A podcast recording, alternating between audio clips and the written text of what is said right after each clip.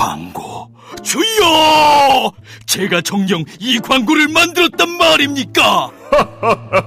기특하도다. 팟빵과 TBS 앱을 통해 나가는 놀라운 팟캐스트 광고로구나. 김어준의 뉴스공장 955쇼 등 TBS 인기 팟캐스트의 광고를 리포트와 함께 광고주님께 바치나이다. 이제 인간계의 김 사장은 대박 날 일만 남았노라. TBS 팟캐스트 광고 문의는 에드골뱅이 팟빵닷컴이나 전화 02-6903-9261로 하시면 되나이다. 좋구나. 팟캐스트 광고.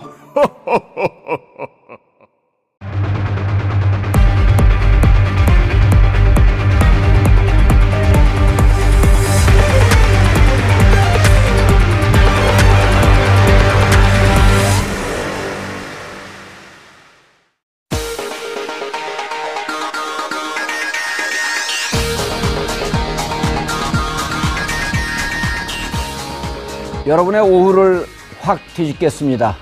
혼란의 시대, 분노하는 국민의 대변자 정봉주입니다. 박근혜 대통령이 탄핵된 지난 주말, 광화문 광장은 축제의 분위기였습니다. 제가 거리에서 만난 시민들의 얼굴엔 희망이 가득했습니다. 평범한 국민들이 이뤄낸 평화 시민혁명. 하지만 광장의 촛불은 여전히 타오르고 있습니다. 시민들은 말합니다. 아직 촛불을 끌 때가 아니라고.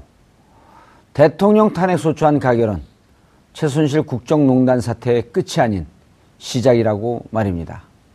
12월 12일 정, 월요일 정봉주의 품격시대 시작하겠습니다.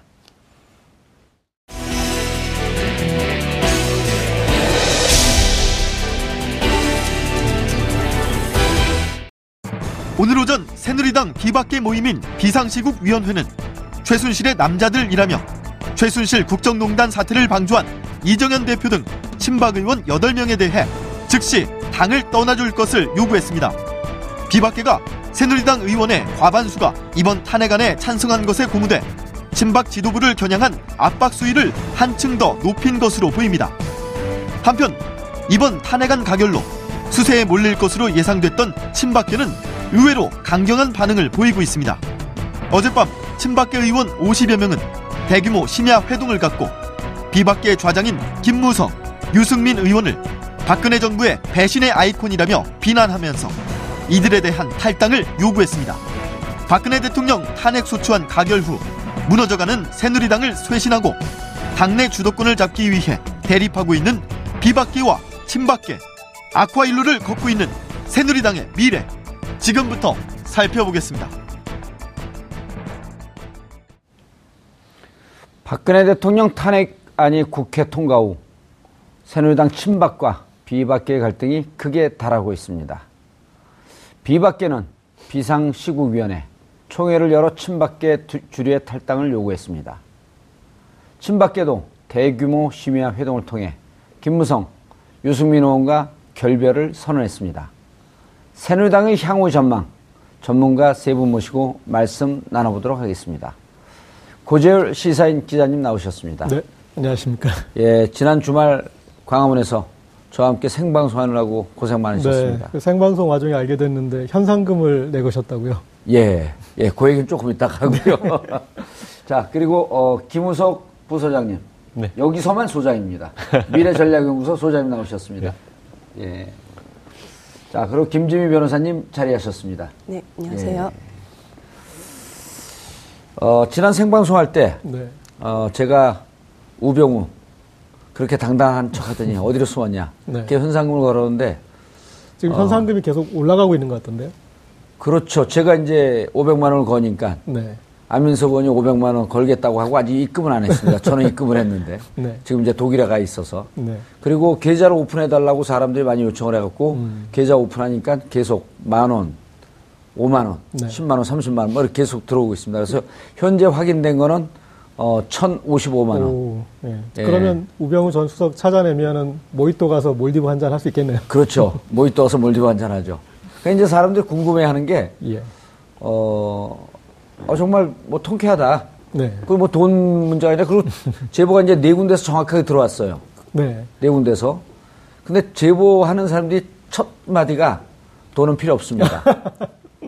제보에서 만약 잡게 되더라도 그 돈은 세월호나 네. 예. 혹은 어 지금 퇴진 행동 네. 이런 집회하는 분들에게 돈을 드려라. 그렇죠. 난돈 필요 없다. 그리고 저희가 좀 지켜보니까 이렇게 주시는 정보도 예. 그 간단한 어떤 루머 수준이 아니라 본인이 계속 이렇게 팩트를 체크해서 그렇죠. 어, 유용한 것들 검증해서 보내시더라고요. 예. 예. 주겔이라고 아시죠? 이번에 네, 박영선 의원한테 제보했던 예. 그 주겔 출신 아홉 명이 지금 그 회사 휴직을 내고 어, 지금 대기하고 다니고 있습니다. 예, 특검 검사 파견된 검사 아홉 명보다 더 믿음직합니다.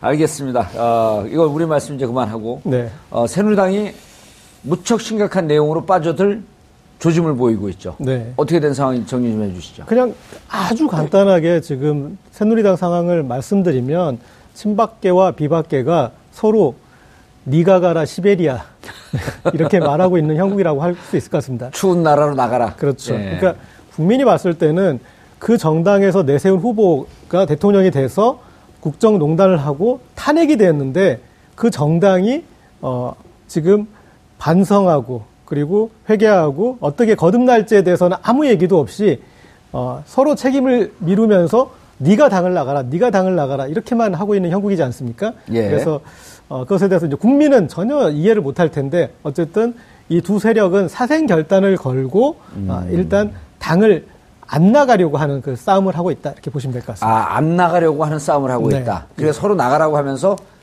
본인들은 못 나가겠다. 예, 나가면 예. 시베리아니까요. 시베리아니까요. 어, 김 소장님. 네. 이게 이제 재밌는 상황이 실질적으로 이제 지난주 금요일 날, 10월 9일 날, 네. 탄핵안 찬성이 234표란 말이에요. 네. 그러고 보면은, 어, 친박계에서도 약 한 20명이 이미 넘는 친박계 의원들의, 의원들이 찬성표를 던졌다. 이렇게 보이는 거거든요. 네.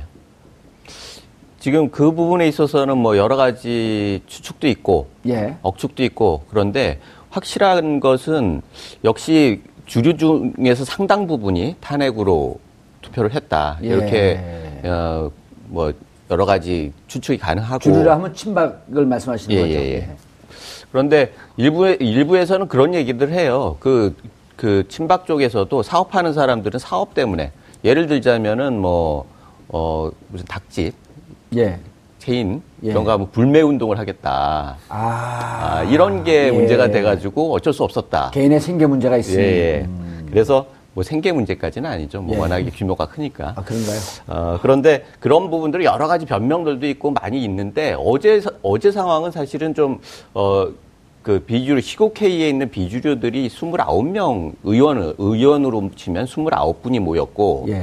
그리고 오전 오후 내내 굉장히 시간을 끌면서 결론이 없는 회의를 했단 말이죠. 음, 그래서 비박계죠 이른바. 네네. 예. 그래서 그러면서 그 황영철 대변인격이 예. 나와가지고 말씀하시기를 뭐 중간에 좀 길어질 것 같다 이렇게 하면서 얘기를 하기를 어 탈당 가능성이 있느냐 기자들이 이렇게 물어 물어 물어보니까 뭐 그런 부분들에 대해서 논의하고 있다 이러고 들어간 거예요. 그래서 예. 기자들이 탈당 비주류들이 어, 비박들이 탈당 논의까지 한대더라 이렇게 하고 기사를 쓰니까 안에서 또 약간 그 분쟁들이 있었던 것 같죠. 음. 어 그래서 그런 것들이 그 되면서 결국 결론을 못 내리고 결국 어제 회의는 어, 친 유승민과 친 김무성 이 두에서 그 우리가 남아서 투쟁할 거냐 아니면 나갈 거냐라고 하면서 계속 그 어, 시간이 오래 걸렸던 것 같아요. 그러면서 네. 결론을 못 내렸는데, 어, 그런 와중에 친박 모임이 저녁 8시에 있었단 말이죠. 예. 친박 쪽에서는, 어, 유승민하고 김무성은 우리가 같이 할 수 없다라고 발표를 해버렸어요.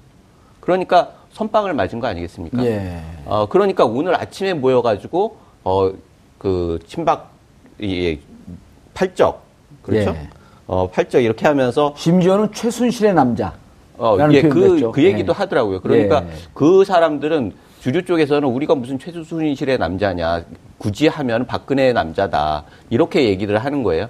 그러니까 지금 가치 중립적으로 판단하면은, 어, 사실은 그 좀 준비 안 된, 안 된 비박 쪽에서 선공을 했다가 내부 조율이 잘 안 되는 사, 상황에서 음. 비박, 어, 친박 쪽에서 어, 역공을 하고 이런 와중에서 새로 보면은 친박 쪽이 좀 많고 어, 비박 쪽은 좀 그 한계가 있고 한계가 있는데 또 분열돼 있고 이런 부분들이 있는 거예요. 그래서 역시 내일 있을 어, 그 친박 쪽에서 이 모임에 얼마나 많은 사람들이 올 것인가라고 하는 것이 결국 당 헤게모니 싸움의 바로메트가 되지 않겠느냐라고 하는 관, 측 예, 관측들을 여의도에서 하고 있다라고 얘기를 듣고 왔습니다. 예.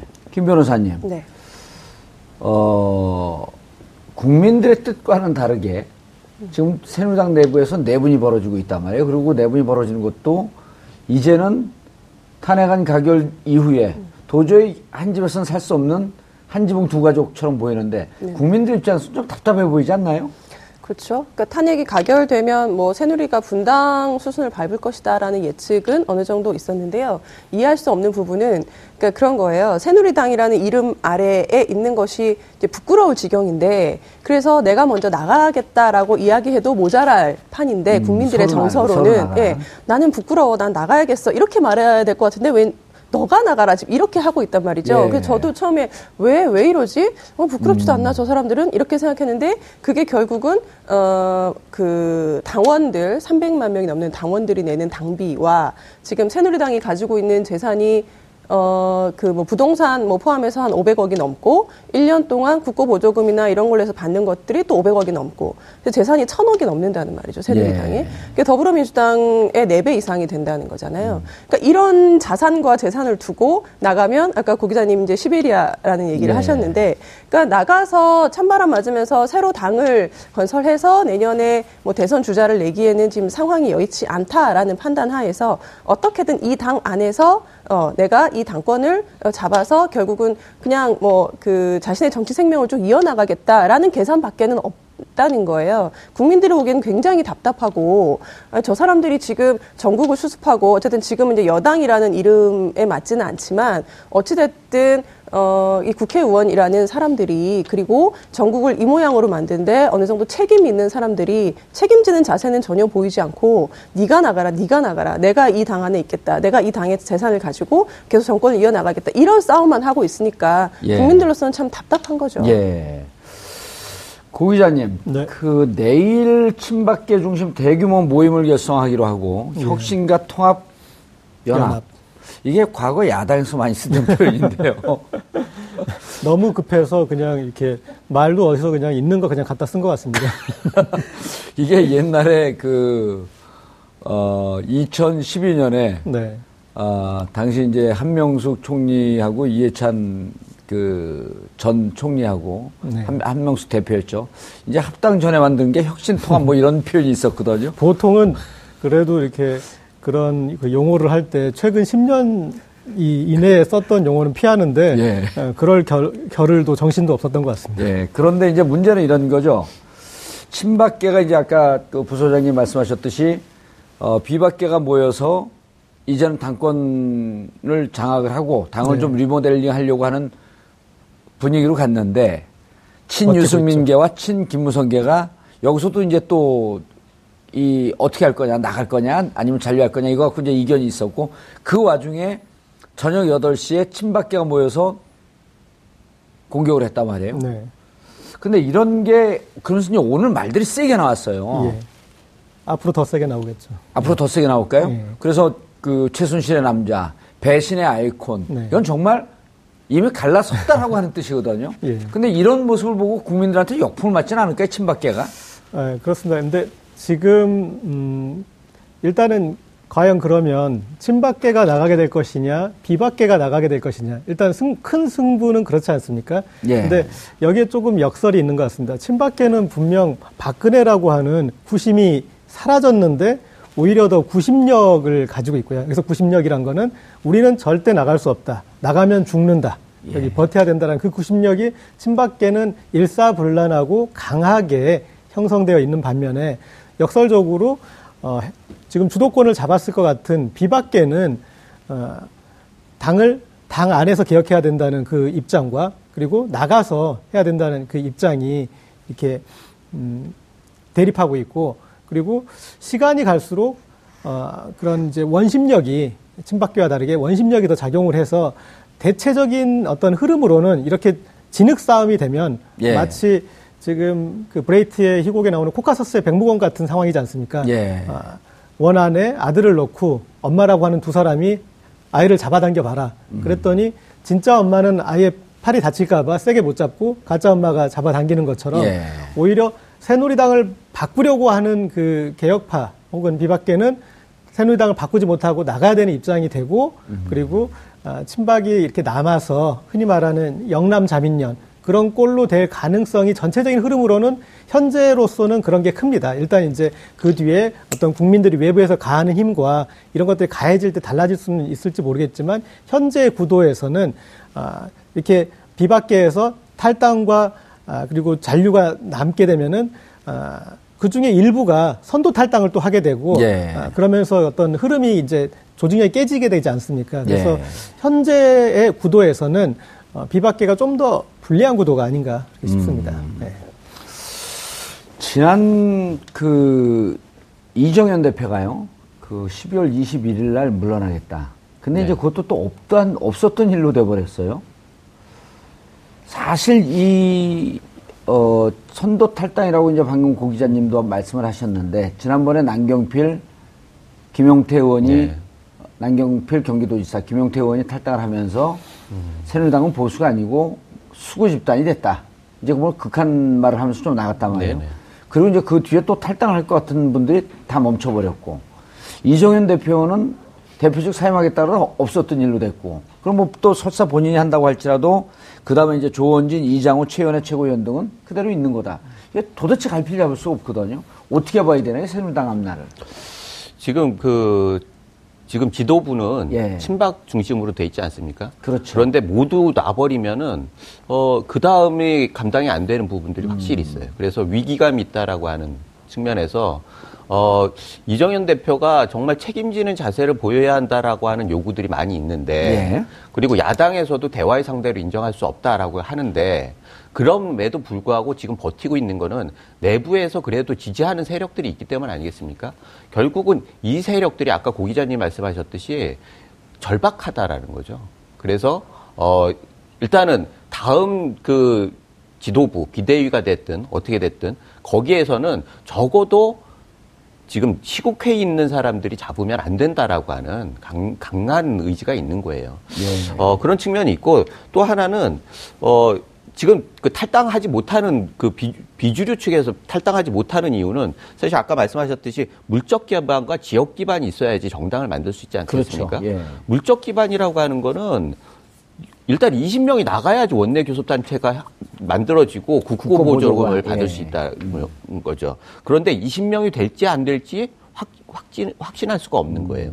어, 또 누군가가 자금을 대는데 안철수 대표가 창당을 제대로 못했던 여러 가지 그 어, 과정들이 있는데 이것을 그대로 밟고 있다라는 거죠.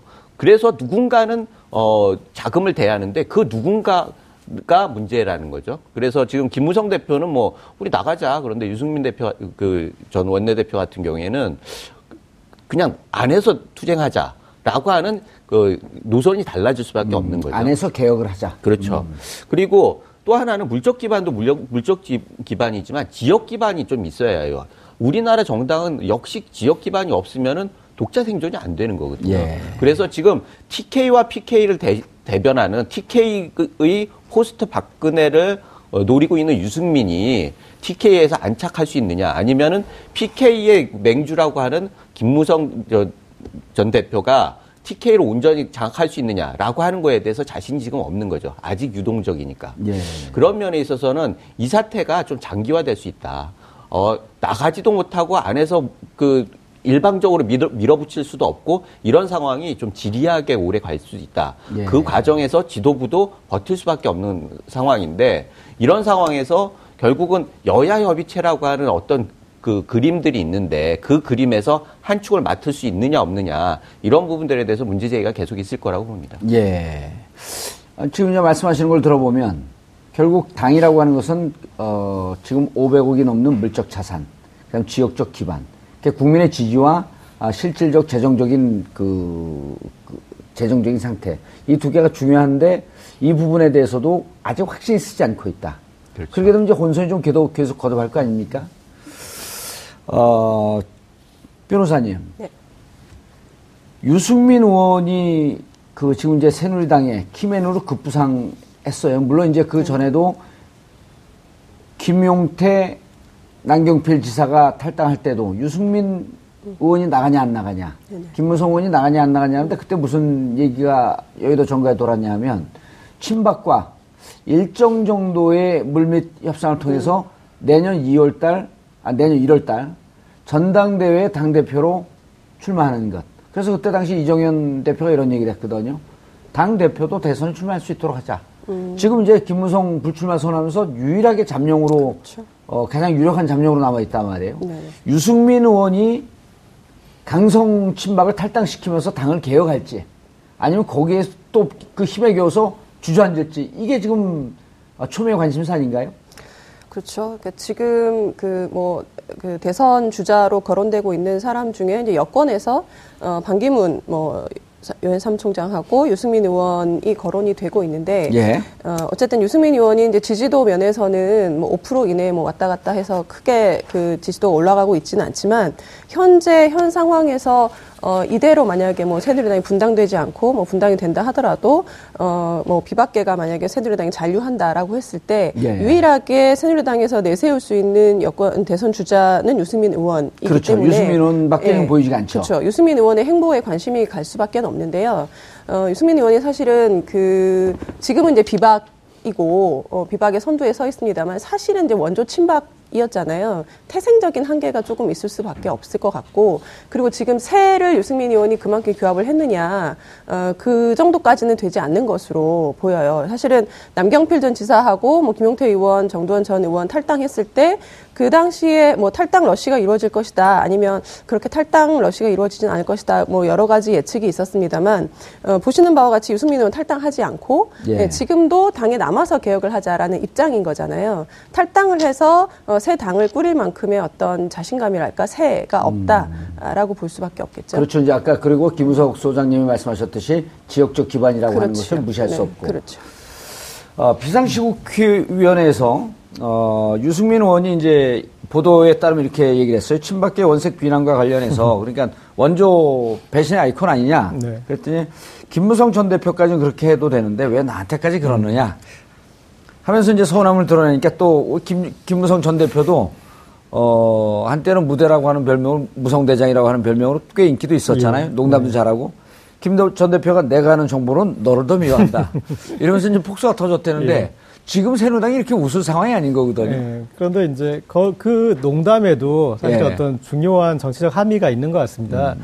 아, 무슨 얘기냐면 이 남경필 지사가 탈당을 하고 탄핵을 그렇게 주장했는데도 이번 전국에서 그렇게 주목받지 못하고 그리고 사실 대선 주자로서의 지지율도 제가 보니까 좀 하향세예요 오히려 그러니까 상당히 어떻게 보면 광폭 정치를 한 것인데도 불구하고 예. 저렇게 먼저 당을 나가서 선명하게 색깔을 보여줬는데도 불구하고 신분 세탁이 안 되더라. 어, 음, 국민들은 예. 새누리당을 박차고 나와서 정치 개혁을 하려고 하는 사람이라고 보는 게 아니라 침몰하는 새누리 새누리호에서 단지 먼저 나온 사람으로밖에 안 봐주더라. 그렇다면 유승민, 김무성도 마찬가지지 않습니까? 예. 그래서 지금 당을 박차고 나간다 한들 예, 거기에 나가서 사람들이 뭔가 정치 개혁 세력으로 봐주거나 어떤 그리고 아, 과거에 확실히 결별로 이해를 해주거나 하는 그러한 그게 없다라는 거죠. 예. 네, 그래서 그게 이제 이 탈당이 쉽지 않을 것 같고요. 그리고 음. 지금 가장 이 탈당 문제에 있어 분당 혹은 탈당에 있어서 키맨은 제가 봤을 때는 그 둘이 아니라 그 둘도 지금 어, 키맨으로서의 어떤 키가 짧아서 예. 제대로 방향을 못 잡고 있는 거 아니겠습니까? 음. 사실 지금 키로 볼 수 있는 거는 어, 반기문 유엔 사무총장밖에는 제가 없다고 봅니다. 그래서 어, 이 반기문 유엔 사무총장 입장으로 봤을 때는 패족이 된 친박의 친박. 예. 친박이 주도권을 잡은 새누리당에 와서 대선을 치를 수 없다라는 것 자체는 이제 분명해진 겁니다. 탄핵으로. 예, 그래서 그렇다면 어, 이 반기문 전 사무총장은 어, 자신에게 맞는 숙주가 형성되기를 음. 바라고 있을 텐데 예. 아, 그것이 어떻게 보면 이제 탈당파와 이해관계를 같이 하는 부분이겠죠. 예. 반기문 전 사무총장 입장에서 아, 반기문 현 사무총장 입장에서도 아, 최소한 그런 원내교섭단체 이상의 그룹이 하나 형성돼서 제3지대의 정당. 제3지대 된다면 본인도 뭔가 도모해 볼 수 있지 않을까. 그리고 최근에 이렇게 나온 양상으로는 반기문 이 사무총장 쪽에 저런 기류가 익힙니다. 뭐냐면 아, 이 끝나고 와서 뭔가 아, 도모는 해보겠지만 거기에서 아니면 말고 굳이 출마할 강력한 의지는 없다. 네, 제가 제가 해석하기로는 음. 예. 본인의 이제 어떤 그런 의지나 이런 예전에 우리가 고건 전 총리가 그런 프로세스였지 않습니까? 예, 그런데 예. 이 반기문 사무총장도 일단 아, 본인도 의사는 있지만 그러나 그런 어떤 이 제대로 된 판이 예. 예, 형성되지 않으면 내가 당을 창당하고 음. 내가 어떤 거기에서 뭔가를 할 그런 정도의 의지는 아닌 것 같습니다. 상당히 고난한 경로죠, 그렇게 되면. 네. 예, 당을 만들어 놓고 제3지대 당을 원내교섭단체 정도 만들어 놓고 이쪽, 이쪽에 와서 함께 하십시오. 그래도 할까 말까 한 상태인데 들어와서 같이 당을 만들고 이런 과정은 좀 힘들어 할 것 같다. 예, 제가 보기에는. 예, 예 알겠습니다. 어, 소장님. 네. 어, 새누리당 중앙윤리위원회 박 대통령 징계에 대해서 얘기를 좀 들어봐야 될 것 같은데요. 지금 이제 탄핵 때문에 어, 이 징계위원회 이게 훅 지나갔는데 네. 사실은 이게 무척 모욕적인 정치적 그 운명에 직면해 있는 거거든요. 11월 20일 날 어, 소속 의원 29명, 그 다음에 원외 당협위원장 7명, 그래서 이 36명이 21일 박 대통령에 대한 징계 요구안을 제출했어요. 당 윤리위원회. 네. 지금 탄핵을 했다라고 하는 거 당내에서 탄핵을 찬성한 사람이 있었다라고 하는 거는 이거보다 훨씬 불행한 일 아니겠습니까? 그렇죠. 예. 박근혜 대통령 예. 입장에서 봐도 굉장히 불쾌하고 그래서 뭐 피눈물을 알겠다 이런 예. 게 단순히 탄핵뿐만 아니라 당내에서 위치 이런 부분들이 굉장히 압박이 됐을 거라고 봅니다. 음. 아, 그런데 지금 논리적으로 말, 봐도 여당인 이유가 대통령이 있기 때문에 여당 아니겠습니까? 그렇죠. 그러면은 여당을 빨리 버려야죠. 탄핵을 하려고 음. 하면은. 그래서 사실은 이 징계위원회가 좀 늦어진 감이 있어요. 어, 음. 빨리 결정을 하고 예. 그 다음에 탄핵을 하든 말든 그걸 결정을 했어야 하는데 지금 어정쩡하게 그냥 당원으로 일, 뭐 그래도 제일 중요한 당원인데 어정쩡하게 당원으로 놔두고 그 다음에 개별적으로 탄핵을 한다. 이거는 여당으로서의 그 자세나 책임으로 볼 수는 없는 겁니다. 예. 그런 면에서 그런 면에서도 지금 이 여당 내가 같이 갈 수 없다라고 하는 부분들이 있는 거죠.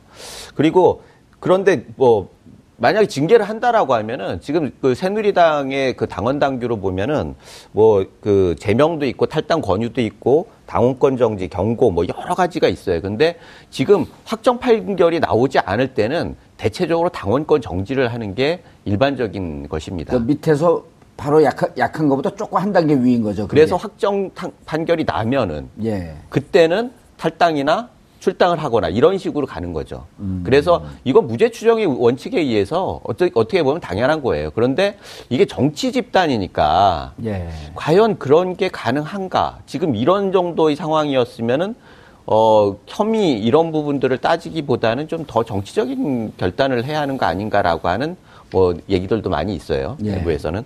그런데 어찌 됐든 내, 이번 주에 있을 이 그, 저, 징계위 그 윤리위원회에서의 결정은 결국은 당내의 파벌 싸움이 결, 결과 음. 그 결과로 나타날 것이다 이렇게 생각이 되고요. 어 지금은 친박 중심으로 가, 그 지도부가 구성돼 있고 윤리위도 사실 뭐 어, 대부분 주류 중심으로 돼 있지 않습니까? 네. 그런 면에 있어서는 어, 제가 보기에는 당원권 정지 정도가 맞지 음. 않겠느냐. 그런 강력한 징계는 못할 것이다. 아, 그거는 현실적으로 좀 힘들다고 음. 봅니다. 네. 어, 물론 비주류들이 그 지금 어, 시국회의나 이런 쪽에서는 더 강력한 걸 요구하겠지만 이 부분 가지고 싸울 상황은 아니거든요. 음, 지금은 예. 결과 결국은 지금 그 탈당할 것이냐 말 것이냐 여러 가지 얘기들이 예. 있는데 아까 말씀하셨듯이 중요한 게 반기문 변수예요. 그렇죠. 반기문 총 사무총장의 행보. 네. 그래서 사실 지금 김무성 김무성 대, 전 대표하고 유승민 전 원내대표가 어 노선을 달리하는 것도 반기문 총장이 들어왔을 때 어떻게 할 것이냐라고 하는 부분들이 있었어요. 있어요. 그러면 김무성 전 대표 같은 경우에는 일단은 자신이 출마하지 못하기 때문에 누군가를 내세워야 하지 않겠습니까? 결국 밖에 나와가지고 이 새누리당 이름으로 안 된다는 거죠. 밖에 음. 나가가지고 신당을 만들고 야당의 비문까지 해서 반기문 총장이 들어와가지고 기댈 수 있는 언덕을 만들어야겠다라고 하는 요구가 있는 거고. 그게 이제 김무성 전 대표가 그렇죠. 노리고 있는 노림수고요. 예. 그리고 유승민 그 의원 같은 경우에는 어찌 됐든 자기가 후보가 돼야겠다는 생각이 있는 거죠. 그렇죠. 예. 그래서 네. 나중에 후보 대 후보로 그 큰 이벤트를 통해서 뭐 보수 진영의 또는 보수 우파 우, 우익 중 중 뭐 중간계 중, 이렇게 극좌를 뺀 어 아니 극 진보를 뺀 문재인 반 문재인 연대 예. 뭐 이런 식으로 해가지고 큰 그림에서 같이 합칠지 모르겠지만 지금 상황에서는 일단은 TK를 지켜야 하는 거고 새누리당의 후보가 돼야 하는 게 우선이라는 거죠. 그런 면에서 지금 확실하게 이게 노선이 바뀌고 갈리고 있다. 그런 연장선상 연장선상에서 결국 어, 당권 경쟁도 있고 탈당 문제도 있고 그렇게 볼 수가 있습니다. 예.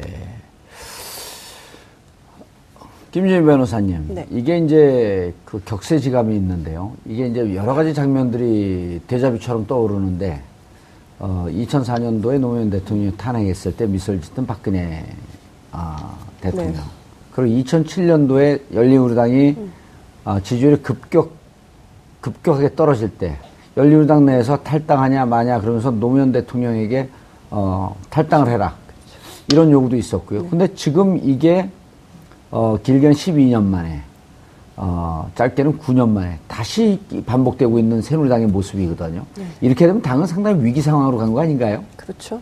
그, 그 당시에 이제 열린 우리 당이 그 탄핵 정국 이후에 이제 그때는 이제 탄핵을 주도했던 세력들이 역풍을 그렇죠. 맞았었죠. 예. 예, 탄핵 그 노무현 대통령 탄핵 때는 반대하는 여론이 60, 70% 이상이었기 때문에 탄핵 정국 이후에 이제 열린 우리당이 다수당이 되었다가 이제 그 집권 말기쯤 돼서 예, 지지율이 하락하면서 뭐, 뭐 탈당 얘기도 나오고 그랬던 것이 지금의 상황과 어느 정도는 유사하고요. 예. 그래서 뭐 탄핵 때도 마찬가지지만 어, 지금 그때 당시와 지금을 비교하는 예, 그런 분석하는 얘기들이 많이 나오고 있죠. 예. 고 기자님. 네. 어, 황교안 직무 대행 체제죠. 황교안 총리의 권한 대행. 네. 권한 대행인데 아, 권한 대응을 미치 못하겠다. 그 이제 이제 또 민주당 내부가 또 이거 갖고 좀 혼란스러워요.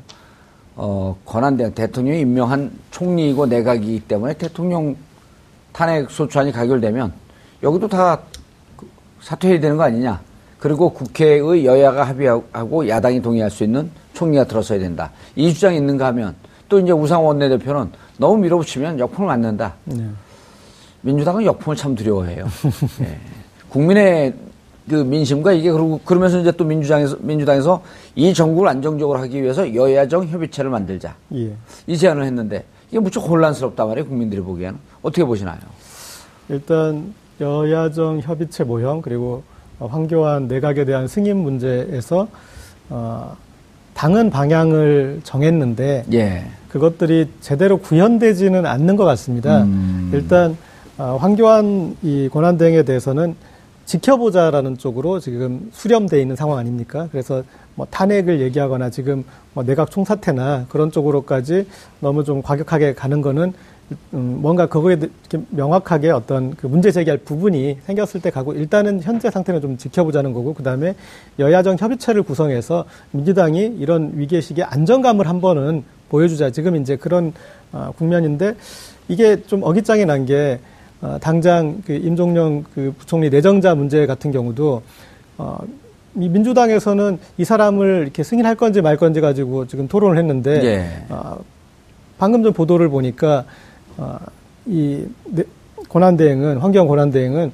어, 그냥 유일호 체제로 그냥 가는 게 안정을 계속 어, 어떤 어떤 이 변화나 그런 것들을 좀 대차 변화 변화를 지금 줄 국면이 아니다. 예, 그래서 유일호, 안정, 유일호 경제부총리 체제로 가자. 가자. 이런 예. 식으로 또 얘기를 했단 말이에요. 예. 그러면은 조금 이렇게 모양새가 이상해지지 않습니까? 그러니까 예. 떡줄 사람 생각하지도 않는데 김치국 마신 꼴이 돼버렸는데. 민주당에서요? 예, 예. 지금 여야정 협의체에 대한 어떤 모형이 정확하게 형성돼 있지 않고 consensus가 없는 상황에서 지금 민주당이 지금 억지 그림을 좀 만들고 있는 거 아닌가. 음. 그리고 또 여야정 협의체가 되려면 분명하게 여권의 축이 있어야 되는데 지금 새누리당은 아, 정진석 원내대표는 사의를 표명한 상황이고 그렇죠. 그리고 지금 이정현 대표도 21일 그 사퇴를 얘기한 상황이고 그래서 지도부가 해체된 상황인데 예. 협의를 할 수 있는 어떤 그 counter partner도 불분명해서 음. 어, 이 그림은 좋으나 그러나 그 그림이 직접 보여지거나 성과를 내거나 뭔가를 만들어내기에는 좀 그 부족한 부분이 있는 것 같습니다. 예.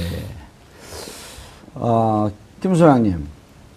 그 여야정 협의체 네. 이게 어찌 보면 좋은 그림인 것 같은데 또 이제 그 광장의 시민들은 무슨 얘기냐 지금 여당은 저렇게 자중질환에 걸쳐 있는데 네. 오히려 국민들과 함께하는 이런 자세 그 다음에 탄핵과 특검에 집중해야지 네. 어 이게 왜 또 새누리당에게 출구를 모색하게 해주냐 이런 또 비판의 소리도 있단 말이에요. 음, 그리고 지금 이제 고 네. 기자님 네. 말씀하셨듯이 새누리당 여당은 지금 없는 상태에서 도대체 뭘 하자는 거냐. 이게 여전히 혼란스러운 상황이라고 볼 수 있는데요. 아, 이게 사실 그렇습니다. 그 촛불 민심이라고 하는 게 분노가 있고 또 한편에서 불안함이 있는 거잖아요. 예. 그래서 분노는 탄핵을 통해서 탄, 국회에서 탄핵 표결을 통해서 일단은 어, 그 일정 정도, 일정 결과 정도 나왔죠. 결과가 나왔고, 그러면 불안감을 어떻게 할 것이냐라고 음. 하는 부분들에 대해서 대권 주자들이나 어, 야당에서도 굉장히 고민을 많이 한 것 같아요. 그래서 촛불 민심을 지난 주말에 본 거죠. 그런데 촛불 민심이 약간 작축하는 분위기에다가 숫자, 수적으로 좀 주는 걸 보면은, 아, 분노는 이 정도면 되겠다. 그런데 불안감을 더 키우면 안 되겠다라는 그런 생각을 한 것 같아요. 그래서, 어, 결국은 지금 현 체제는 그냥 대행 체제는 놔두고 여야 협의체라고 하는 국회의 기능을 통해서 좀 보완을 하면서 주도권을 좀 잡아가자라고 음. 하는 생각을 가지고 있는 것 같아요. 네. 그런데 지금 여야 그 현규 현, 그 현재 있는 대행 대행 체제 대 국회 국, 아, 국무총리의 대행 체제가 어느 정도의 범위에서 일을 할 수 있는가. 그러니까요. 그게 아주 그, 그 예. 온란스럽더라고요. 지금 그런 부분에 있어서는 그뭐 지난번에 고건 총리의 예가 예. 있지만 이번에도 그걸 그대로 따라하는 것 같아요. 그 탄핵 되자마자 이렇게 했던 절차들을 음. 보면은 그때를 준해서 이렇게 하는 것 같고 어, 그런, 그런 면에서는 굉장히 방어, 선출되지 않은 권력이 방어적이고 현상 유기적으로 갈 수밖에 없는 거 아니겠습니까? 예. 그런 면에서는 뭐, 대행 체제가 일정 정도 자기 그 스테이터스를 잡은 것 같아요. 그런데 여야정 협의체는 어떤 역할을 할 것이냐. 여야정 협의체도 확실한 거는 지금 그 민심을 수습하는 게 1번. 음. 두 번째는 다음 정권에 대해서 부담을 주면 안 된다는 그렇죠. 거죠. 음. 그런 면에서 그 정도의 선에서 이렇게 적절하게 알겠습니다. 예. 김재미 변호사님. 네. 황교안 국무총리 권한대행, 네. 대통령 권한대행이죠. 어, 소극적 역할을 할 것이냐, 적극적 역할을 할 것이냐, 이것에 대해서도 아주 분명한 감을 못 잡고 있는데, 어떻게 해야 됩니까? 적극적 역할도 수행을 할 수가 있나요? 적극적 역할을 수행하기에는 사실 지금의 상황이나 정치 지형이나 뭐 여러 가지 면에서 좀 무리가 있을 것 같고요. 비판을 받을 수도 있겠죠. 그렇죠. 예. 그러니까 지금 황교안 총리도 탄핵 대상이다 이런 말이 나오고 음. 있는 마당에 적극적 역할을 수행하기에는 뭐 스스로도 부담이 될 것이고 어 그리고 이제 권한 대행이라는 것 자체가 사실 어떤 새로운 일을 벌이는 것과는 의미상으로도 맞지 않는 것이죠. 예. 예 그래서 현상 유지 어 아니면 뭐 지금 전국 수습 이 정도 선에서 음. 역할을 하는 것이 바람직하다라고 보입니다. 예, 알겠습니다. 아, 새누리당 친박과 아, 비박의 싸움이 아, 대결 양상이 점입 가경입니다. 아, 새누리당이 아, 비록 지금 국정농단의 아, 한 축에 책임이 있지만 아, 새누리당도 어, 빨리 어, 갈 길을 좀 정리하고 갈피를 좀 잡아야 되, 돼야 되지 않을까. 아, 혼란한 국면을 아, 하루빨리 좀 정리하는 아, 이러한 내용이 좀 필요할 거라고 생각이 듭니다. 한 발 더 깊이 들어가는 시사 분석. 여러분은 지금 생방송으로 진행하는 정봉주의 품격 시대와 함께하고 계십니다.